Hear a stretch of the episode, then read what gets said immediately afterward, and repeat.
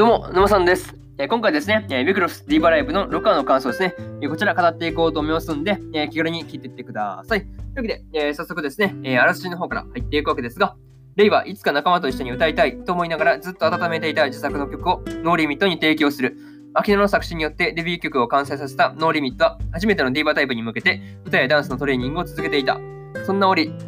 ノーリミットは結成間もないチーム、ダイアグラムと対戦することになる。ダイアグラムのメンバーであるサンガとマドカは、レイの顔を見るなり激しい憎悪を向けてきた。というね、アニメ公式サイトからの引用になります。ここからですね、順次感想になっていくわけですが、まずは一つ目ですね、レイの作った曲というところで、初めてのディーバータイムをね、本気でやるために、レイが曲を持ち込んでくるんですね。そう、曲を持ち込んできたわけですが、いや、今までと違ってですね、まあ、レイも熱が入ってる感じだったし、あの、アキもね、すごい前向きに頑張ろうとしていたわけですが、まあ、なんて言うんだろうね、ノーリミット全体として、なんかディーバータイムへのやる気っていうのが高まってる感じがあったんで、まあ、その辺はいいのかなっていう、いい傾向だなっていうふうに思ったりしました。はい。まあ、個人的にはですね、あのレイの曲にアキの歌詞が加わって、まあ、どんな曲になったのかっていうところですね。うん、だからそうですね、お披露目が楽しみなわけですが、まあその辺が気になるところですね。うん、どうなったんだろうってところがすごい気になります。気になりますという話ですね。はい。まあ、なかなかね、うん。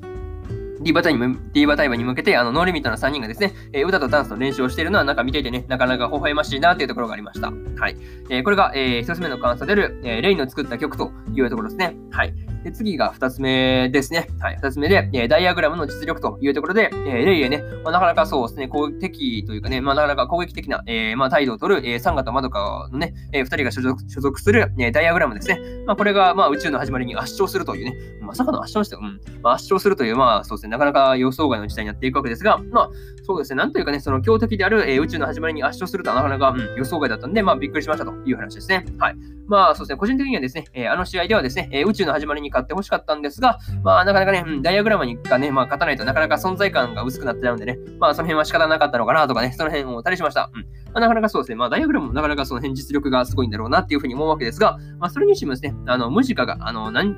なんていうの、デストア、デストアでね、語尾が終わる系の、あの、お嬢様キャラだったっていうのがすごいびっくりしましたね。うん、びっくりしたというか、なんか意外で全然そうですね。えまさかのまさかのね、あの、デストア系だったというのはびっくりしましたという話ですね。はい。まあ、これはね、次に当たるノーリミットがどんな対策を打ってくるのかっていうところがね、うん、気になるところでありますね。うん、どういう風に対策して、あの、ダイアグラムに挑むのかっていうところですね。まあ、この辺が次回、そうですね。まあ、次回というか、まあ、その辺鍵になるのかなっていう風に、えー、思ったという話ですね。はい。えー、これが、えー、二つ目の感想である、えー、ダイアグラムの実力というところですね。はい。で、次、三つ目で、レイと何があったのかというところで、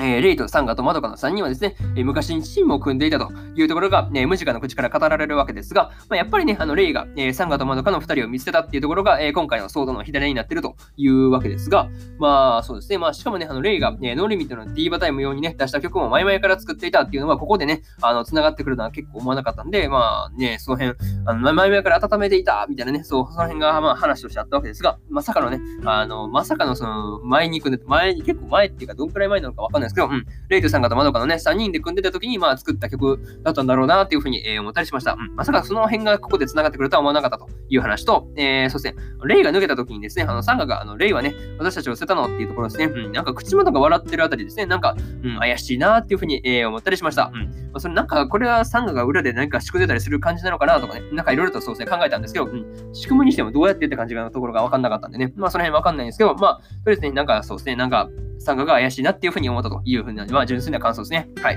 えー、これが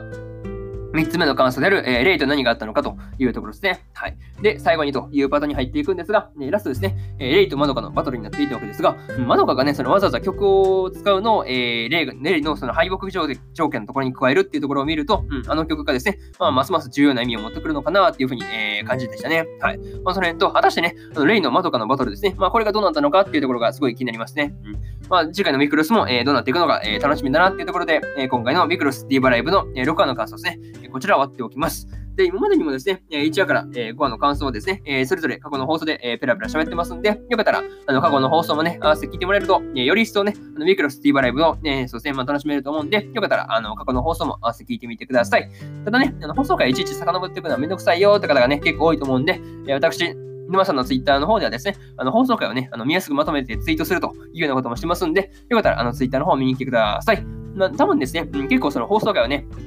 あの、聞きたいところだけ聞くっていうところがやりやすいと思うんで、よかったらあの見に来てくださいという話ですね。はい。で、ツイッターのそのリンクは概要欄の方に貼っておきました。はい。まあ、なので、ね、そこから飛んできてもらうと結構そうですね、まあ、時間の手間省けるかなというふうに思います。はい。で、えー、そうですね、えー、今日は他にもさんぼん更新しておりまして、えー、魔術師オーフェンはぐれ旅のキムラック編のだいよんわの感想と、えー、回復術師のやり直しのだいろくわの感想ですね。えー、こちらと、えー、のんのんびよりノンストップのだいろくわの感想ですね。えー、このさんぼん更新してますんで、よかったら、あの、こちらのさんぼんね、すでにアニメの本編見たよとかがいらっしゃったら、あの、そうですね、まあ、感想の方を楽しんでもらえると、えー、いいかなというふうに思ってます。はい。なのでね、よかったら聞いてみてください。で、明日ですね、えー、明日もよんほん更新するんですが、えー、ドクターストーンにきのだいろくわの感想と、天地創造デザイン部の、えー、ななわの感想、えー、そしてですね、えー、五等分の花嫁にきのだいななわの感想と、えー、例えばラストダンジョン前の村の少年が序盤の街で暮らすような物語のだいななわの感想ですね。えー、このいち、に、さん、よんとね、よんほん更新しますので、よかったら、えー、明日もラジオの方を聞きに来てもらえると、えー、ものすごく嬉しいです。そして、えー、こんな感じで、えー、本日